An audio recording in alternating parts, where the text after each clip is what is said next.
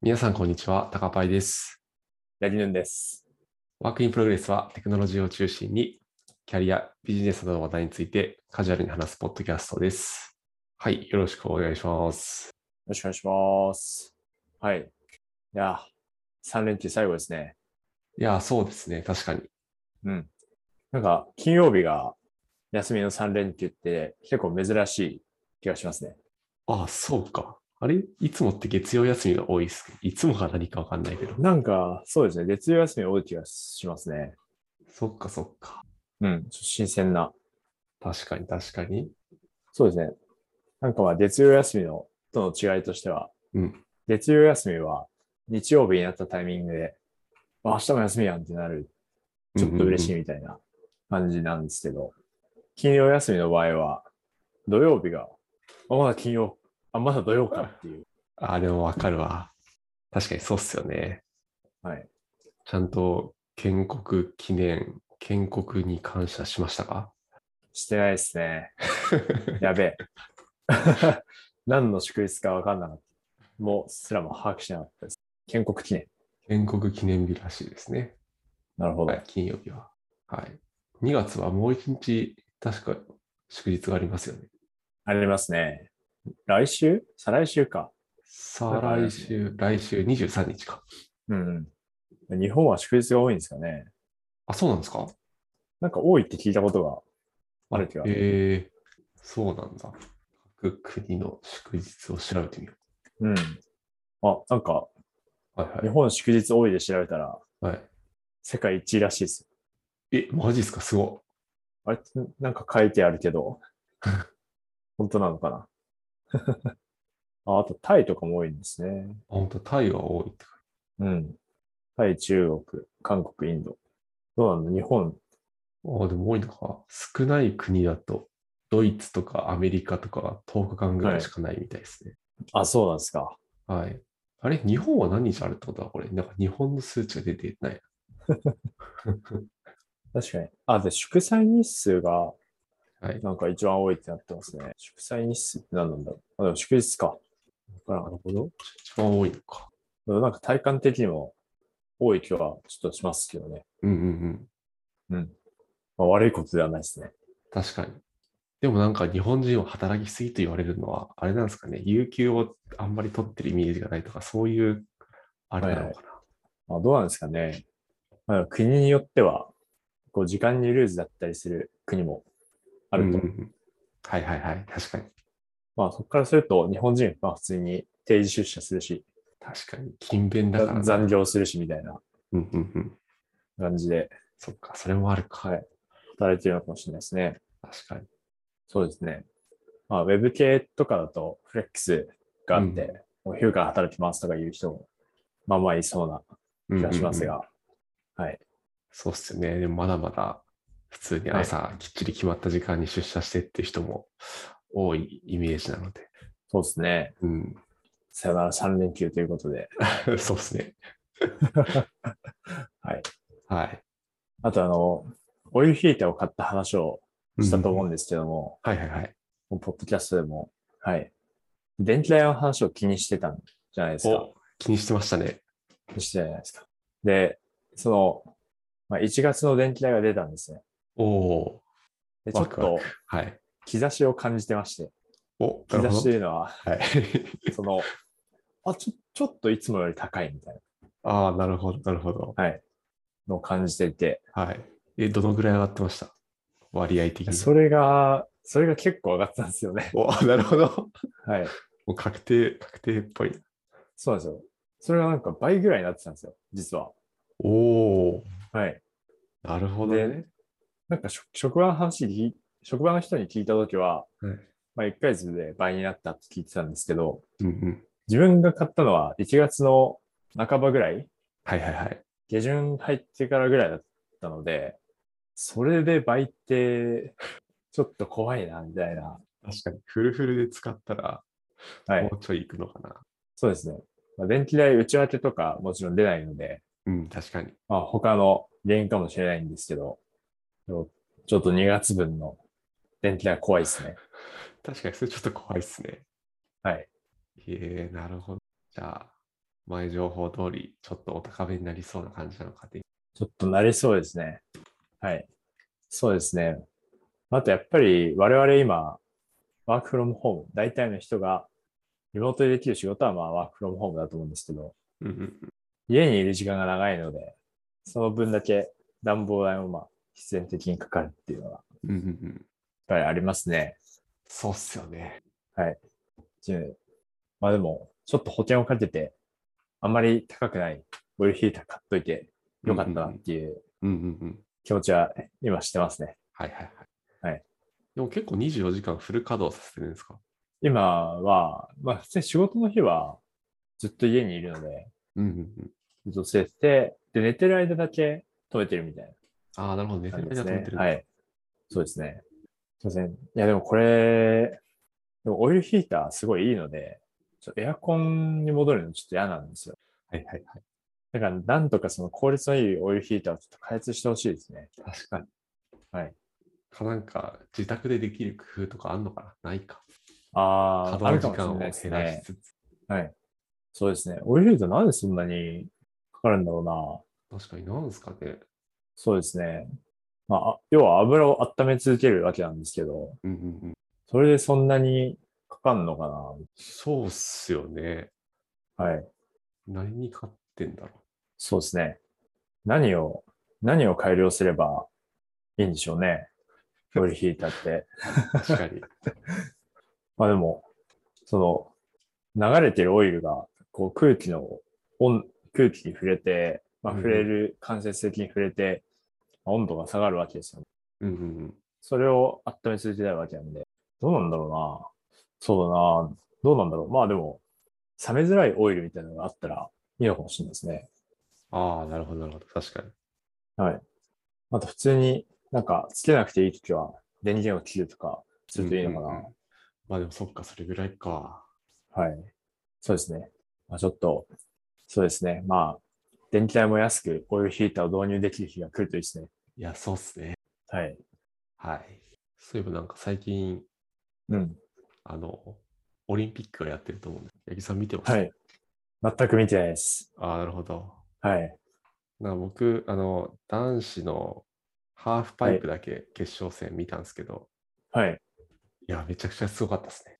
え感動した。あの、平野歩夢君っていー、う、はい。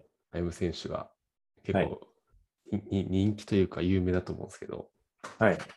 彼にしかできない技があるんですよね。世界で彼しか飛べないあ、そうなんでルすーテか。ィンというか、ははい。いはい。あって、決勝って3回そのコース滑るんですけど、はいそ。れで中で一番高い点数のやつうんうん。で決まるんですけど、その2回目に、はいその彼しかできないやつを成功させて、うんはい実況の人もなんか世界過去一番難しいルーティンをこなしましたみたいな感じですごい盛り上がったんですけど、点数が全然伸びなくて、はいはいえみたいな。なんかツイッターとか見てても、なんか、あれ、審査員の人大丈夫みたいな、なんかそういう声がいっぱいあったんですけど、で、3回目の滑走の時に、はいもうちょっとなんか完成度を上げて、同じような滑りをしたら、はい。逆転1位で金メダルみたいな感じ で、うん、かなすごりい感感動したというか、なんか本人もインタビューで、うん。 2回目の滑りの点数があればちょっと納得できませんねみたいな話を言ってたん で、まあ本人もそう思ってたんだと思いながら、うんうん。そんな感じで、なるほどまあはい、スノーボードのハーフパイプだけちょっと見てみましたね。なるほど。確かに、あの、ちょくちょくニュースとかで、その平野歩夢選手が金取ったとか、うんうんなんか高梨沙羅選手が失格してしまったとかうんうんうんのは、まあ、見てましたけど、すごいですね。いやー、よかったな。うん。はい。いや、スノーボードとかうん、もうあれだって、もう転んだらもう大怪我ですよね。大怪我っすね。もうす骨ごい簡飛び単にます折よれちゃね。いそうまですよね。うんそうですよね。下、超硬いうん。うん。あ、すごいな。それ飛ぶっていうのもすごいですね。すごいっすよ。だってなんか 3, 3回転縦に回転してる中で、うん。 1440度横回転もしてるっていう謎の動きをはいは矢い。野選手はやってるんで、それがなんか彼しかできないらしいですけど、はい。 もうイメージできないですね。確か回り。に すぎて。確かに。どうやって練習するんですかね、それ。いや、そうっすよね。命がけだもんな、練習するの。そうっすよね。なんかあの、ミシュラン、ミシュランのあのキャラクターいるじゃないですか。はいはいはいはい。え、なんかあの、タイヤがいっぱいついてるような。あ、そうです、そうです。はい、はい、はいはい。なんかあのキャラクターみたいなスーツを着ればなんか安心して飛べそうな気がする。僕でも。確かに。あのブヨブヨな。はいはいはい。でも、すごい滑りづらそうっすね。そうですね。空気抵抗もすごそう。うん。どうするんですかねだって、平野歩夢選手ってお若いじゃないですか。うん。だからまあ、結構昔からやってたわけですよね。そうっすね。最初オリンピック出たの 2,、二大会前とかじゃなかったかな。2 2大会前か。すごいな。高高1とかそれぐらいじゃなかったっけな、確か。なるほど。うん。どうするんですかね体操とかだったらまあ体育館で、もう下に柔らかいの敷いてうんうん。やりますすけど。確かにはや、ハーフパイプの練習ってなると、はいはい。むずそうっすよね、確かに。うん。そうですね。でもしかもそんだけ回るってなると、ちょちょっと現地じゃないとやっぱできないですよね。うん。なるほど。はい。そんな感じで、オリンピックもはい。ちょっと見てみると面白いかもしれないですね。はい。はい。平野歩夢選手おめでとうございます。いや、おめでとうございます。絶対聞いてないと思うけど。 聞いてたら奇跡ですね、ほら。そうですね。はい。はい。じゃあメインテーマの方に入っていきましょうか。はい、行きましょうか。はい。で今日メインテーマはですね、うんはい。えっと、Uber のテックウェログについて話していこうと思います。はい。そうですね。で、まあ2018年に書かれたブログで、Uber Eats に関するブログですね。うんで、タイトルが Food Discovery with Uber Eats Recommending for the Marketplace ということで、はい。やっていこうという感じですね。うんうんうんで、まあその、Uber Eats やっぱマーケットプレイスなわけですよ。うんうんまあ別に Uber Eats だけに限らず、あの、結構普段使ってるサービスって、見方によったら全部マーケットプレイスじゃないのみたいな、思うことがありますね。おお、なるほど、なるほど。はい。まあ、わかりやすいところだと、まあ、まあ、例えばメルカリもまあマーケットプレイスですよね。うん。確かに、確フかリに。マ系はとりあえずマーケットプレイス。そうっすだしね。あとノートとかも実はマーケットプレイスじゃないですか。その書く記事を書く人と読む人がいてっていうああ、まあ確かにそうっすね。とか。確かに、確かに。はい。そう考えていくと、なんか、作り手と、こう、それを消費する立場がいるっていう。うんそれが、まあ、叩いただと、大体マーケットプレイスになるんじゃないのああ、確かにな。確かにだ。じゃあ結構使ってるサービスはマーケットプレイスっていうのが多いのか。講義で確かに捉えると。はい。うん、知恵袋とかもマーケットプレイスですよ。なんか、捉え方によると。はいはい。確かはにい確かに。質問する人と回答する人とそれを見る人みたいな。はい。はい。っていうので、まあ、実は結構、今回 Uber Eats の例ですけど、適用範囲が大きい話かもしれないですね。はい。で、今回は、フードディスカバリーっていう話なんですけど、実はなんかディスカバリーメインっていうよりも、なんていうか、結構 Uber Eats のレコメンデーションの歴史とか、うんうんうんはい。あとは、マーケットプレイスって、こうだよね、みたいな。こうだよねってなんだ。まあマーケットプレイスだと、なんかこういう問題あるよね、とか。そうですね。ななので、なんか、その、フードディスカバリーっていうと、まあ発展性を提供するために、まあ、こういうアルゴリズム使ってますみたいな、最初そういうイメージだったんですけど、まあ、割と中身は包括的というか、うんうんうん。まあ、そんなブログでしたね。なるほどな。で、まあ、実はあの、これ実はシリーズものらしくて、で、あパートそうなん1とですパねート2があって、はい。で、パート1は、あの、クエリアンダースタンディングに関してのポストだったようです。はい。クエリアンダースタンディングは、自分は、その言葉だけ聞いたことあるよっていう知識レベルだったんですけど、はいはいはい。はい。まあ、知識レベルなので、あんまり詳しくは語れないんですけど、はい。まあ、時間見つけて読んでみたいなっていう気持ちはしてますね。はい。で、まあ、このブログでは、まあ、ディスカバリー重要だよねっていう話を、まあ、もちろんされるんですけど、まあ、それ以前に、そのマーケットプレイスなので、とまあ、Uber Eats の場合は、とウーバーイーツの場合は、 大きく3種類の人たちがいますと。うんうん。で、まあ、それは、このブログの中だと、イーターって呼ばれてる人。イーターは普通に出前頼む人ですね。うんうん。はい。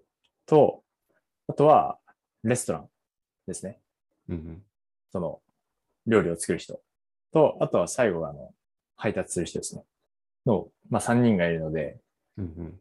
まあ、なんか EC サイトとかだと、その、まあ、消費者、消費する人、まあ、EC サイトだと買う人の閲覧利益とか、まあ、購入利益とかを使って、レコメンデーションをまあ構築していくことになると思うんですけど、うんとまあ、利害関係がこう一方向だけじゃないので、と多目的最適化はまあ必要であろうっていう話もされています。はいはいはい。はい。なんか今のが大体イントロダクションです。うん。つらつら喋りましたが。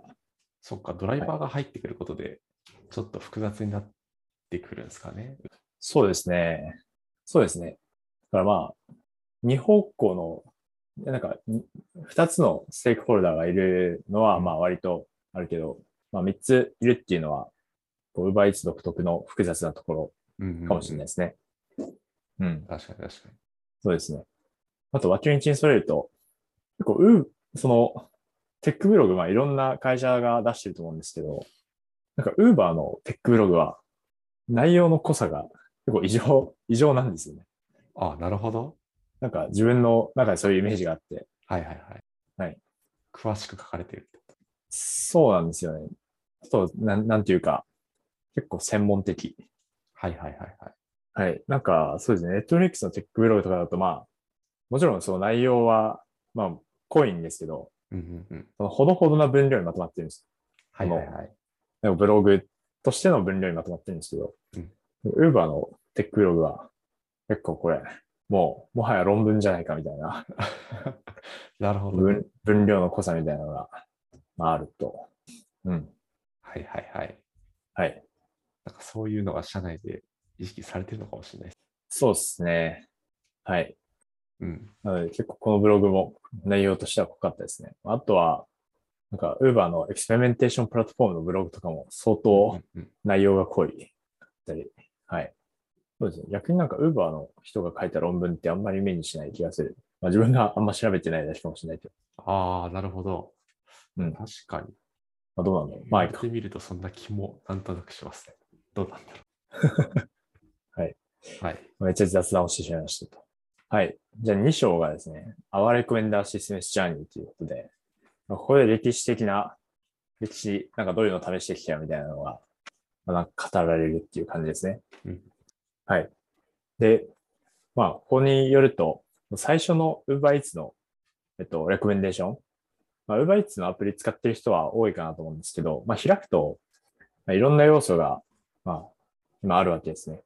で、まあ、例えば、近くのレストランとか、あとは、なんかあの、カテゴリーへのショートカットがあったり、あと普通にレストランがこう、ランキング形式で並んでたりとか、まあそういうのがあるんですけど、と最初はまあ、その、ランキングのところにまあ導入したということでしたと。はい。で、まあ、さっきちょっと、マルチオブジェクティブ、まあ多目的最適化の話もしたんですけど、うんうん最初はあの、シングルオブジェクティブから始まったということです。で、何をその、オブジェクティブに置くのかというと、えー、イーターコンバージョンレートというもので、その、提示したレストラン、違うな、提示提示したかどうかはまあわかんないけど、まあ、とりあえず、その、イーター、出前頼む人が、実際そのレストランに注文を行う確率をもとに並び替えるっていうことですね。うんうんはいうん、これ自体はすごい自然な感じですよね。はい。で、最初はオフラインでやってて、とまあ普通に教師ありとか、あとはランニング級ランク、ランク学習とかやってたと。はい。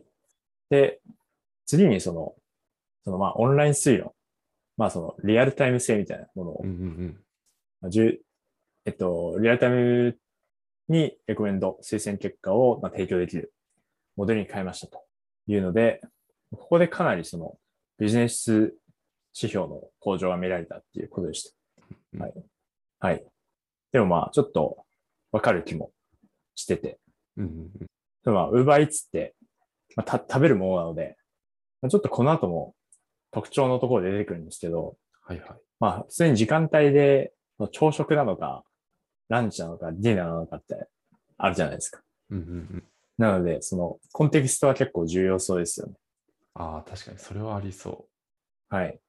えー、でもなんか、あどうなんだろうな。なんか、朝昼晩の直前にはいなんか計算しておいてみたいなのでも言っていけんのかなと思ったりはしたんですけど、でもまあオンラインの方はいいっちゃいい。うん。なるほど。確かにな。じゃあ、割り更新とかでもいけるかもしれないですね。そうっすよね。なんか最初はまあたそういう感じでやったのかなとは思いつつ、うんなるほど。確かに。はい。で、まあ、最初の方は、シングルオブジェクティブで、うんうんまあやってたということなんですけど、まあ徐々にまあ、徐々にじゃないな、すぐ限界を感じましたとなっていて、で、やっぱりその、イーターのコンバージョン、その、出前頼む人の頼むかどうかだけに最適化していくのは、まあ全、その、マーケットプレイス全体の体験としては、まあそんなに良くないよと。うんうんうんあまあ、最適ではないよということを、まあ、実感したっていうことも書かれてました。はいはい。はい。で、まあ、これは、まあ、どういうことかというと、例えば、その、レストラン側、その料理の提供者側のまあ視点もちょっと考えてみると、とまあ、普通にその、食事頼む人の観点から言うと、やっぱ人気なレストランをまあ提示してた方が、その、まあ、オーダーが、えーされる確率が高くなるんですけど、うんうんうまあんそれだと、逆にその最近登録したような新しいレストランは、とインプレッションを得られないと。うんで、オーダーを得られないということで、で、新しいレストランが、まあ、なかなか成功体験を得づらいっていうことですね。うんはい。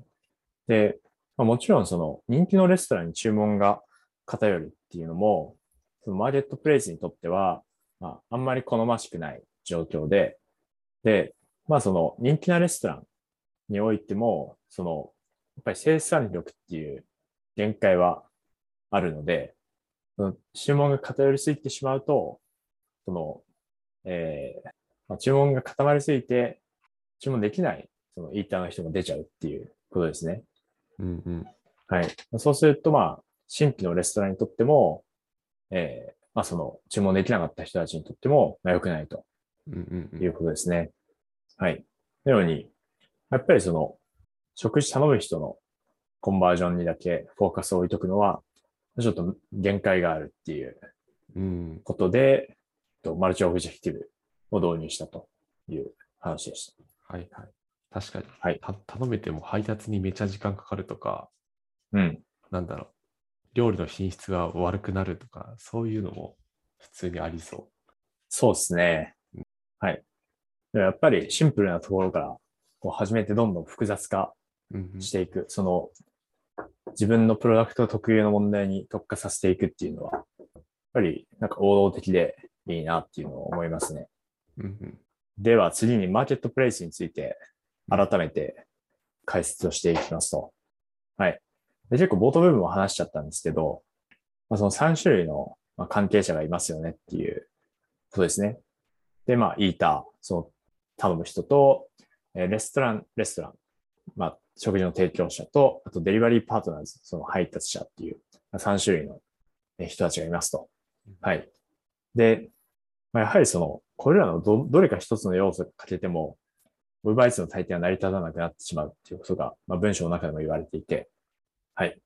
でもまあ、これは結構、まあ、まあか考えてもそうだなっていう感じだと思うんですけど、まあ、そういえば、その、えー、例えばまあ、イーター、その、食事食べる人が欠けたら、まあ、そもそも頼む人がいないから、何も収益が上がらないみたいな話にもなるし、逆にそのイーターと配達者がいても、レストランがなかったら、そのイーターを頼むものがないので、使ってても意味ないっていう話になるし、と、まあ配達者がいなかったら、食事を頼んでも家に届かないので、結局持ち帰りするしかないみたいな話になる、なって、ちょっと Uber Eats の魅力半減みたいな話になってしまうということで、まあ、どれも必要ですっていうことですね。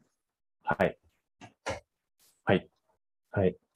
で、まあ、たまにその、ある程度までは、それぞれの、この利害関係っていうのが、まあ、その、相関するところも、まあ、ありますと。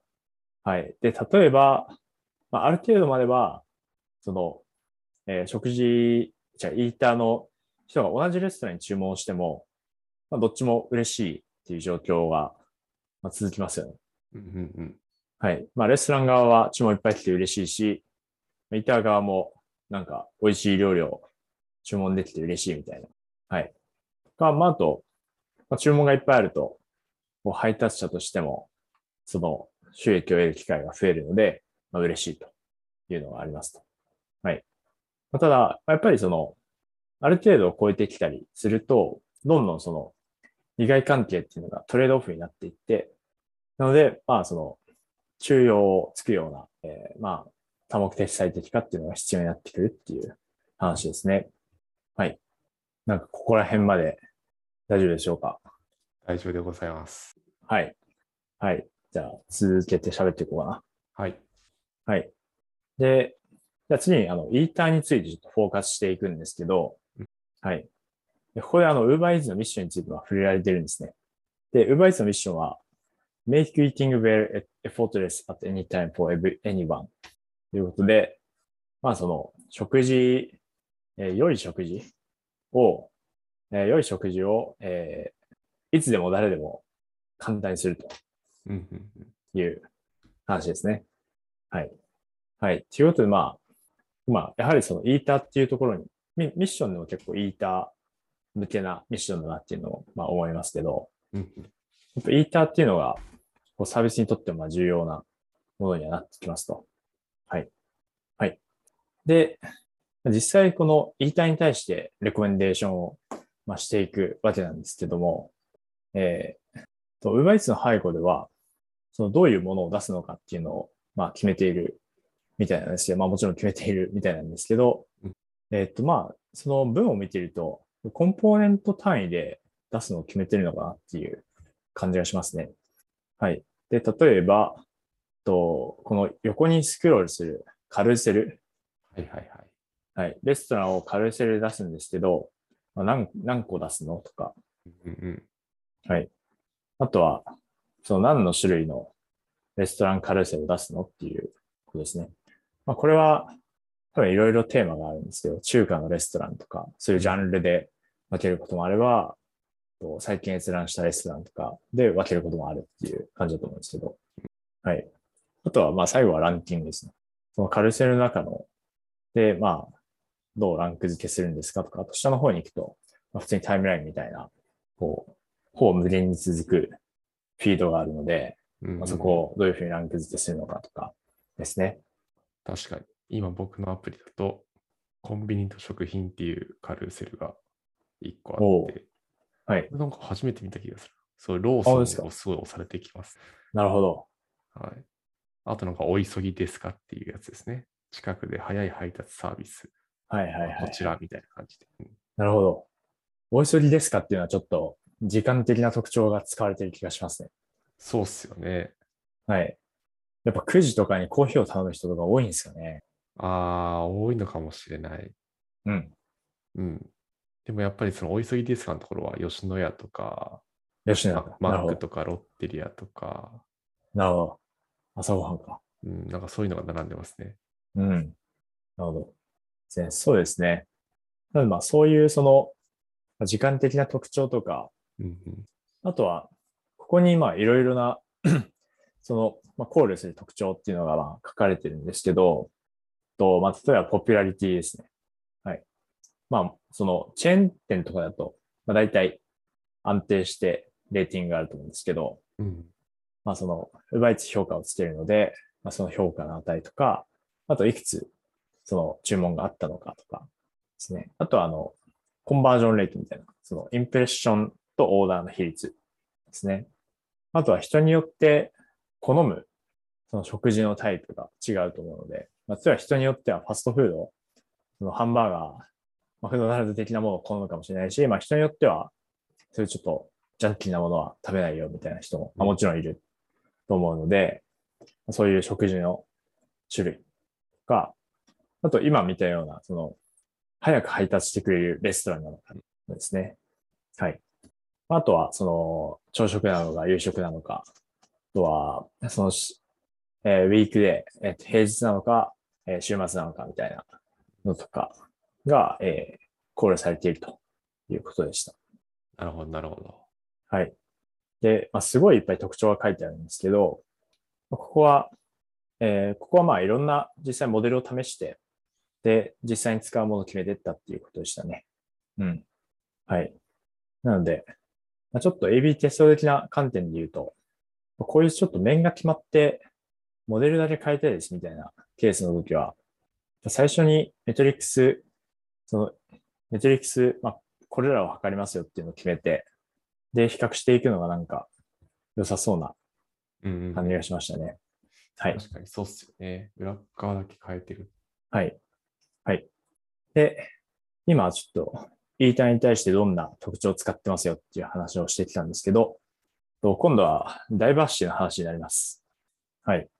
で、そもそもなんかダイバーシティってなんで必要なんでしたっけっていう、まあ、話になるんですけど、で、ブログの中では、なんかラーメンがめっちゃ好きな人の話に触れられていて、うんうん、なんかブログの中だと、ラーメンだけが推薦されたスクリーンショットがあると思うんですよありますね。はい。ケンケンラーメン、元気ラーメンみたいな。はい。で、まあ、普通にその、コンバージョンだけを求めていくと、まあ、こういう推薦になると思うんですけど、と、まあ、ラーメン好きな人も、まあ、ずっとラーメン食べてたいかっていうと、まあ実は違くて、まあ、ある日は、もしかしたら、まあオムライスを食べたいかもしれないし、ハンバーガーを食べたいかもしれないし、みたいなので、別にラーメンが好きなんだけど、まあ、別にラーメンを食べたくない時もあるよっていうことですね。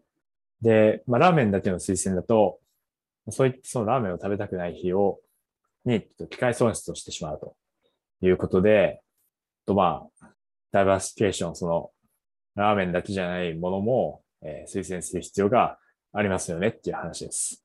ああ、なるほどね。はい。これ結構あれなのかなアプリ起動する前にこれ食べたい、は例えばこのパターンだとラーメン食べてえなと思って起動した場合ははい。まあ割と悪くないと思うんですよ。うん。そうですね。で、ただその何食べようかな、ちょっと UberEats 見てみようかなっていう人には良くないって話か。後者の人も結そう構でいすねるのかな、なんか僕の場合結構はい。 UberEats でもこれ頼むかっていうのは割と決めてからき起動することが多い気がしていて。うん、うん、うん。うん、だからなまるほあどそういう人が多いわけでもないのかっていうのはちょっと今思いましたね。なるほど。自分はあんまり目的は決めない日が来ますね。ああ、なるほど、なるほど。はい。何あるかなみたいな感じですか。そうですね。結まあ、ちょっと仕事とかで遅くなっちゃった時に、うんうん。だともう、じゃあもうご飯今から作ってやんないし、奪いつでなんか頼むかぐらいのうんうんうんモチベーションでアプリ開く、開きますね。ああ、なるほど、なるほど。はい。確かにその時にラーメンしか出てなかったらちょっときついかもしれない。確かに。うん。なので、ちょっと場面はありそうですね。うん場面というか、まあ、人。うん。でも、大体き決まったレストランから頼むぞっていう人に対しては、まあそこを推薦しておけばいいのかもしれない。うんうんうん。はい。はい。で、ここについても、とその、文中ではパーソナライズドダイバーシフィケーションってなってるんですけど、はい。まあその、リレバンシー、関連性と、おダイバーシティ、その、レコメンデーションとしての多様性の、まあ、両面を考慮したような、こう、モデルを作って、で、まあ、それ論知したところ、まあ、なんかビジネスメトリックス上がりましたよっていうのも書いてあるんですね。うん。確かに。はい。はい。で、あとは、その、次にそのコンバージョンだけを重視してても不十分だよねっていう、まあ、話もなされていてですね。と、それが、Keeping Eaters on our Platform っていうことなんですけど、ちょっと高林さんのその冒頭の方にも話ありましたけど、やっぱりその、UberEats 注文して終わりじゃなくて、その先の体験がむしろ重要みたいな側面がありますよね。確かに。はい。例えばまあ、注文できたとしても、味が思ってたのと違くて、まずかったら嫌な体験だし、あとは、その配送の時に、すごい遅れたら嫌な体験だし、まああと、その、食事がすごい崩れてた、配送の段階で崩れてたら、それもすごい嫌な体験ですよね。そうっすよね。はい。っていうので、なので、まあ、注文して終わりじゃないぞ、ということで、ちゃんとその、その後、まあ、ちゃんと食事が届いて、で、それが美味しくて、初めていい体験だっていうことなので、うんそうして初めてまあ、アプリを継続して使ってもらえるということなので、まあ、そこも考えていきましょうっていうことですね。はい。うんで、これどうしてるのかっていう話なんですけど、これ結局予測をしているらしいです。そのそう、コンバージョンするかどうかっていうのを、もう目的変数に置くんじゃなくて、このレストランで買った場合に、Uber Eats で再度注文を行う確率っていうのを目的変数に置いてやっていると。おー、へえなるほど。はい。なるほどって感じですね。確かになるほどですね。でもこの辺、はいなんだろう、まあ、食事の味や好みが合わないっていうのは、まあ、確かにそれは、まあ、しあるなと思います。なんか配達状況というか、うん。なんだろう、その移動中にすごい揺れて崩れちゃったとか、はい。はい。その辺でなんか Uber Eats、まあ、Uber からしたらどうしようもないというか、うん。だからなんか難しそうですよね。自分たちのコントロールしえないところなんで。そうなんですよね。なので、ちょっと細部には触れられてないんですけど、はい。はい。なんかこ、 ここには結構ブログ記事1本ぐらいの内容が詰まってそうな気がしますね。確かにそうっすよね。はい。うん。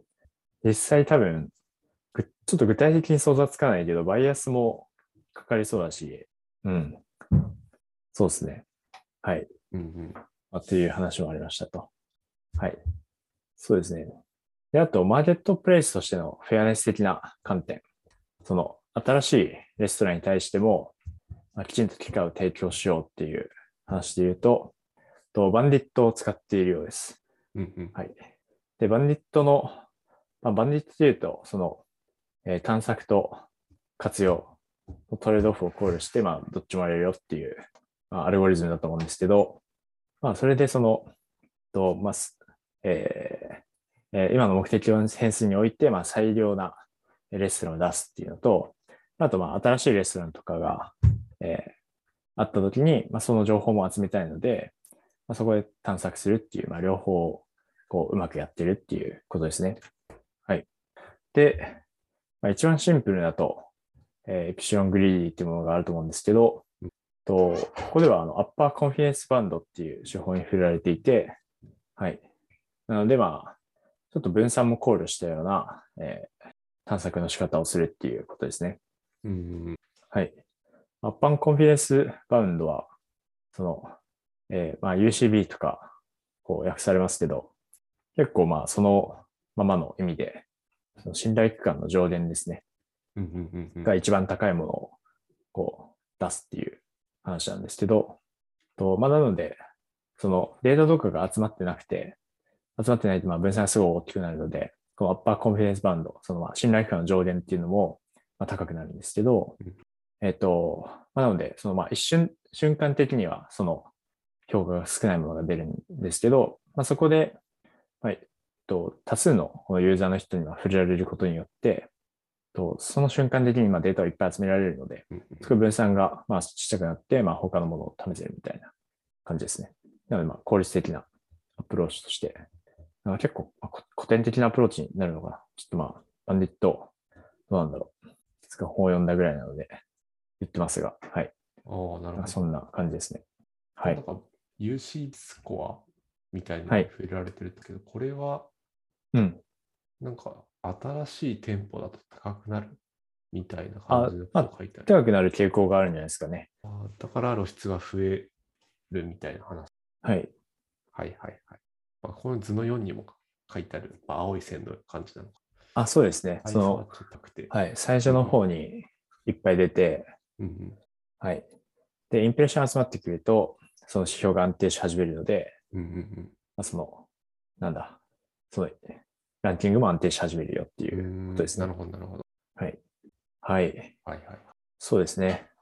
まあ、あとは、その配達パートナーの、と、えーし幸せみたいなうんうんところで、まあ、配達パートナー自体も、まあ、ちゃんと注文が来ないとできないわけなので、ちょっとまあ、ここもちょっと別の記事があるんですけど、うんはい。配達パートナーに向けても、ちょっとアルゴリズムを組んだりしてるみたいですね。なるほど、なるほど。いや、なんはかいこの辺、一回 Uber の配達員ちょっとやってみたいなって思ったりしますね。どういうあー体験で確か配に達員には届けられてるのか。確かに確かに。確かに、今、群雄割拠ですよね。そうっすよね。うん。確かにな。実際、1日いくらぐらい稼いでるんだろうん、そうっす。なんかいろいろ気になることありますよ。デリバリーうんの配達員とか。う。はい。はい。はい、そうですね。はい。というのが、結構、主な内容で、うんうんうん。はい。あと、実はその肝心の、 その、マルチオブジェクティブオプティマイゼーションっていうところは、そこまで詳しく書かれているわけではないんですよね。確かに、 そうっすね。はい。はい。っていうので、まあでも、結構その Uber が、レコメンデーションの時に何を考えてるよみたいな、まあ Uber いつか、うん話は、割とまあよく分かって、はい。なので、まあそうですね。と、まあ最初のイーターだけに最適化すると、まあすぐ限界が来るよっていう話で、こうマーケットプレイスとしての最適を目指さなきゃいけないっていうところは、まあかなり身に染みてわかるうんうんうん。話だし、はい、そうですね。で、あとまあ、このブログの中で、フェアネスっていう単語が結構出てくるんですけど、うんマーケットプレイス、フェアマーケットプレイスとか、まあそういう話が出てくるんですけど、そういうキーワードはちょっと大事にしながら、インプットを進めていきたいですね。うんうん。はい。いや、なんか改めて難しそうですね。このドライバーが挟まることによって。まそあうですねドライバーもそうだし、その、なんだ、注文して、それを作る、作ってみたいなところで、うん。めちゃくちゃ注文が集中しちゃうといろんな不都合があるみたいなところも考慮するの結構難しそそうですね。はい。